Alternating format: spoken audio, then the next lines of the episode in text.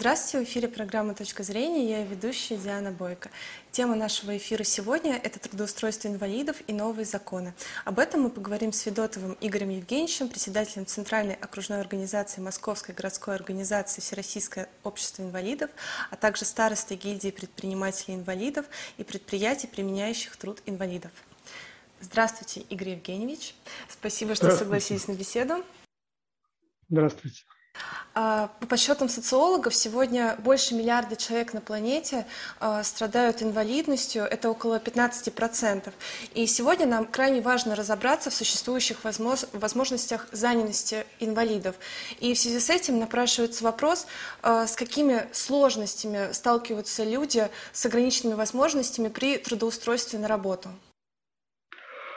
Давайте начнем с самого главного. В 2006 году Организация Объединенных Наций а, приняла Конвенцию о защите прав инвалидов. В 2008 Российская Федерация ее ратифицировала. Рынок труда а, в России, Российской Федерации, а, регулируется очень значительным количеством законов и законодательных норм. Так как наше государство социально ориентировано и, соответственно, основное – это защита прав и свобод граждан, мы, как инвалиды, а, точности также защищены нашей Конституцией, и наши права прописаны а, в целом ряде нормативных документов. Это прежде всего, конечно, закон о социальной защите инвалидов, 181. Это, конечно, и Трудовой кодекс. Что касается как раз новых норм, которые утверждены президентом Российской Федерации а, а, Путиным а, Владимиром Владимировичем, они касаются части переноса тех дополнительных гарантий защиты трудоустройства инвалидов из 181 федерального закона в Трудовой кодекс. Прежде всего, это касается той части, что теперь при квотировании рабочих мест учет ведется исключительно по трудовым договорам. И каждого а, по каждому инвалиду ведется персонифицированный учет. Что это дает? Это дает а, возможность а, самому инвалиду даже на стадии образования, уже вот ребенок растет на стадии образования, у него учитываются его не только нозология и физиологические особенности, но учитывается его желание, к чему он стремится, чем он хотел бы заниматься. И, соответственно, этот э, сначала ребенок, потом подрастает, образование получает, и в дальнейшем уже с его склонностями, естественно, на зоологии и возможностями уже а, подыскивается и предоставляется рабочее место. Вообще хотел бы сказать несколько слов вообще о, о трудоустройстве. Да? Трудоустройство, э, рынок труда инвалидов, но это такая обширная и громадная тема, она не только регулируется социальными или трудовыми законами. Это и налоговый кодекс, это и а, доступная среда.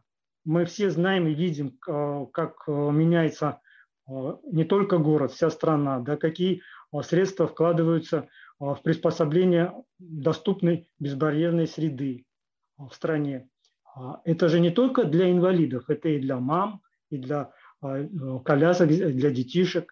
То есть а, те средства, которые закладывает государство, оно а, многократно окупается, окупаются. И думаю, что а, инвалиды – это категория, которая действительно нуждается в поддержке, но прежде всего они, конечно, нуждаются в социальной адаптации. А какие мы можем назвать инструменты при стимуляции и вовлечении людей с ограниченными возможностями в социально-экономическую сферу? Может быть, это какие-то сообщества или группы поддержки или другие какие-то методы? А, наше законодательство предусматривает а, целый ну, системный подход к решению этой проблемы. Защищенное трудоустройство а обусловлено дополнительными гарантиями защиты труда инвалидов. Прежде всего, э, в законе прописано, что организации, а, в которых более 100 человек, а, обязаны соблюдать квоту не менее от 2 до 4 процентов по трудоустройству инвалидов. Организации, которые от 35 до 100, они обязаны соблюдать квоту не менее 3%, не более, простите, не более 3%. А, точности также а, работающий инвалид, а, он работает у него 35 часов рабочих в неделю. То есть работает вместо 8 на час меньше. Точности также у него 30-дневный отпуск. И 60 дней дополнительно он может получить по своему заявлению без содержания. Также инвалид вправе привлекаться на дополнительные сверхурочные работы только с личного согласия. А, это все инструментарий, который а, регулирует а, возможность работодателя привлечения работника с инвалидностью, с особыми жизненными функциями. Но, естественно, этого совершенно недостаточно, потому что кроме льгот необходимо создавать и соответствующие условия. То есть оборудовать специальное рабочее место, приспособить среду. Даже просто само рабочее место должно быть немножко больше, чтобы мог, к примеру, колясочник мог бы развернуться. Да? Соответственно, информировать нужно. Это серьезные затраты. Эти затраты несет работодатель. И государство а, стимулирует привлечение а, инвалидов к труду а, через в Москве проводится, к примеру, эксперимент, когда а, те отчисления, которые производит организация по фондам, то есть а, отчисления соцстрах, медстрах, затем возмещают работодатели. Государство точности также а, создало, разработало платформу а, Работа.ру, на которой ведется а, персонифицированный учет инвалидов и а, а, размещаются вакансии, где сам инвалид может зайти, а, выложить а, свое резюме и подыскать соответствующую работу. Причем там указана и заработная плата. Вообще а, работа, поиск работы для инвалида сейчас намного облегчился в том плане, что Headhunter размещает информацию о рабочих местах, да, и есть там специальная галочка, где можно отметить, и, соответственно, работодатель видит, кто ищет работу, что эту работу ищет инвалид. А, точности также а, создан, создана платформа а, корпорация МСП. Это ну, малый и средний бизнес, в которой есть специальный сервер, учитывающий, показывающий любому предпринимателю, работодателю, да, те льготы, которые предоставляет государство. То есть давая ему возможность не только ознакомиться с тем достаточно серьезным набором государственной поддержки, но и подать заявку на ее получение. А в чем, какая поддержка? Это прежде всего поддержка направлена на инвалида, а не на работодателя. Это возможность инвалиду а, получить а, дополнительное образование, то есть пере, а, ну, переобучиться в случае необходимости. Это и возможность самой организации обратиться за поддержкой в переоборудовании рабочего места. Это вот, э, к примеру, э, в Мурманской области э, есть такой, проводится такой эксперимент, когда общественные организации создают рабочие места, приспосабливают их, а уже работодатели на этих, места, на этих рабочих местах принимают сотрудников. Ну и, соответственно, сами уже оплачивают их работу. Более того, они созда... объединяются несколько предприятий, создают целые цеха. Хотел бы сказать, что а, в Москве очень серьезно ведется работа. Вот, к примеру, а, в Мосэнергосбыт, да, там есть целые а, ну, династии работников, но среди них бывают и инвалиды. И вот когда сейчас ну, новейшие технологии происходит сокращение штатов, этих инвалидов переобучают и предоставляют аналогичные хорошие места. Вот, к примеру, сейчас недавно совершенно а, решал вопрос, решался вопрос руководством с Головановой. В точности также они всегда трудоустраивают а, и а, молодых мам. То есть есть общественные организации у нас, вот, которые начинают с детства, сначала помогают ребенку пролечиться просто с лечением, затем, соответственно, помогают в получении образования и затем трудоустраивают. То есть в настоящий момент очень активно ведется работа по а, организации а, сопровождения трудоустройства инвалидов. Но хочу отметить, здесь есть масса проблем. А, прежде всего, это то, что на сегодняшний день законодательство регулирует трудоустройство инвалидов и оказания им поддержки городской ежемесячной выплаты только первой и второй группы. И получается значительное смещение. То есть те инвалиды, которые в третьей группе наиболее приспособлены и желающих работать, они фактически лишаются государственной поддержки, то есть городской выплаты. И, и та разница между заработной платой, которую он получает, и та городская выплата, которую государство выплачивает в случае, если он не работает, она нивелирована. То есть практически а, выходя на работу, он, лишаясь городской а, доплаты, а, ну, теряет денежных средствах. И как бы это дестимулирует его к трудоустройству, либо переводит в серую плоскость, то есть из, ну, в незаконную форму трудоустройства. Эта проблема существует давно. Понятно, что городской бюджет, я, к примеру, говорю про, про Москву, это выплаты на доплат городских доплат – это очень большие сотни миллиардов рублей. Он, конечно, не резиновый, не, не бесконечный, и, конечно, нужно его ну, каким-то образом оптимизировать, но эта проблема мешает трудоустройству а, инвалидов третьей группы. В точности так же, как а, они, выйдя на работу, а, получив какой-то вот, э, допустим, занимается предпринимательством, человек решил заняться инвалид предпринимательством. Государство ему дает субсидию на регистрацию, на открытие дела, там, оформление документации и так далее. Поработав какое-то время, он видит, что сразу же не начинает приносить э, ну, его предпринимательская деятельность э, определенный доход, да, видит, что в этом случае он потерял те а, государ... ту форму государственной поддержки, которая существовала, он закрывает это дело и возвращается опять а, на, на иждивенческий настроение, захребетнический, как я считаю. Да? Вот это проблема, которую, мне кажется, необходимо а, решать каким-то образом.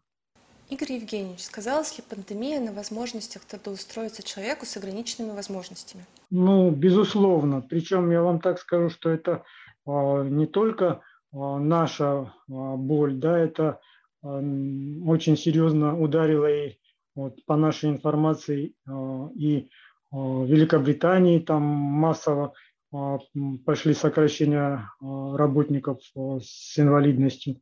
А во Франции там вообще очень тяжелые только считаются инвалидами. Да? У нас как бы закон определяет как. Если человек имеет проблемы со здоровьем и при этом, при этом степени ограничения жизнедеятельности, то ему предоставляется первая, вторая, третья степень инвалидности. У них считаются во Франции только тяжелые формы, то есть это колясочники, там такие слепоглухонемые.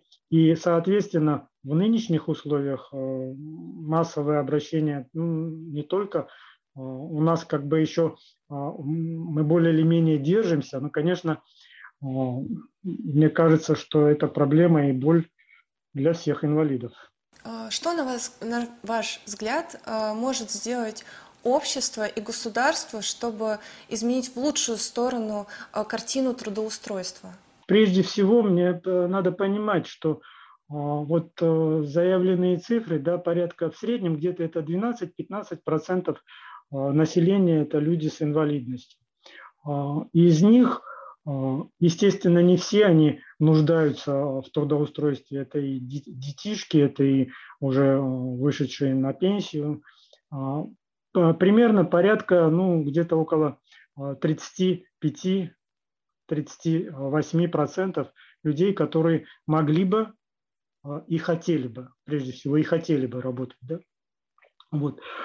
И, конечно, прежде всего, мне кажется, что нужно стимулировать желание самого инвалида к трудоустройству, к его социальной адаптации.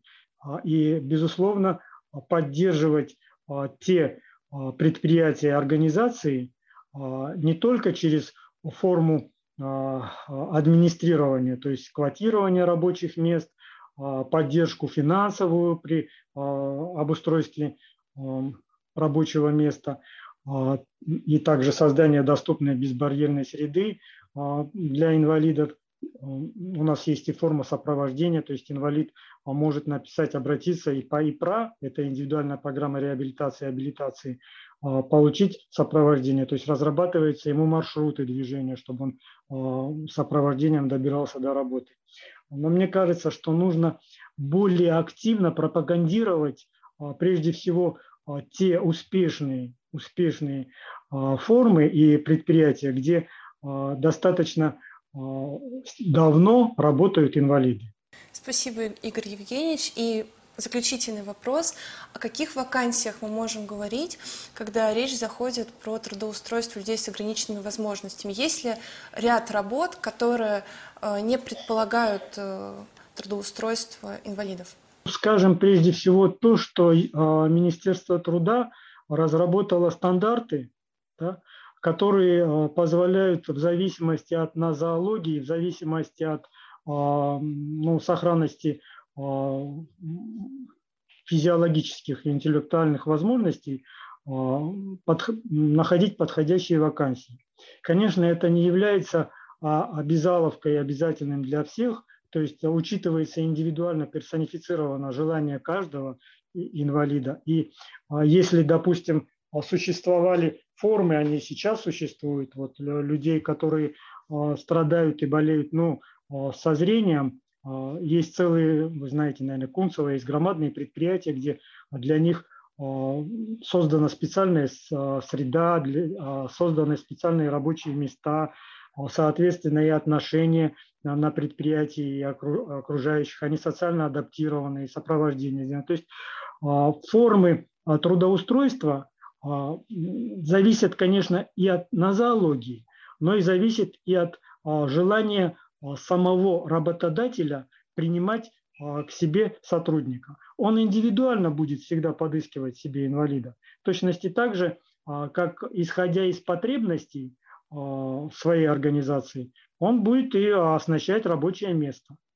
И здесь, мне кажется, очень важно, чтобы мы все понимали, что трудоустройство должно быть нацелено исключительно индивидуально на каждого инвалида. И начиная с детства, начинать его вести, а, чтобы в дальнейшем, потому что мы же понимаем, есть и ментальные инвалиды, да, есть опорники, то есть у всех раз, различная форма а, ну, возможностей. Да. И вот когда мы с детства начинаем ребенка вести, и а, когда он уже становится более или менее, скажем, чувствующим себя необходимым обществу, то есть социально адаптированным, то мне кажется, что это и будет решение а, общественной задачи а, государства.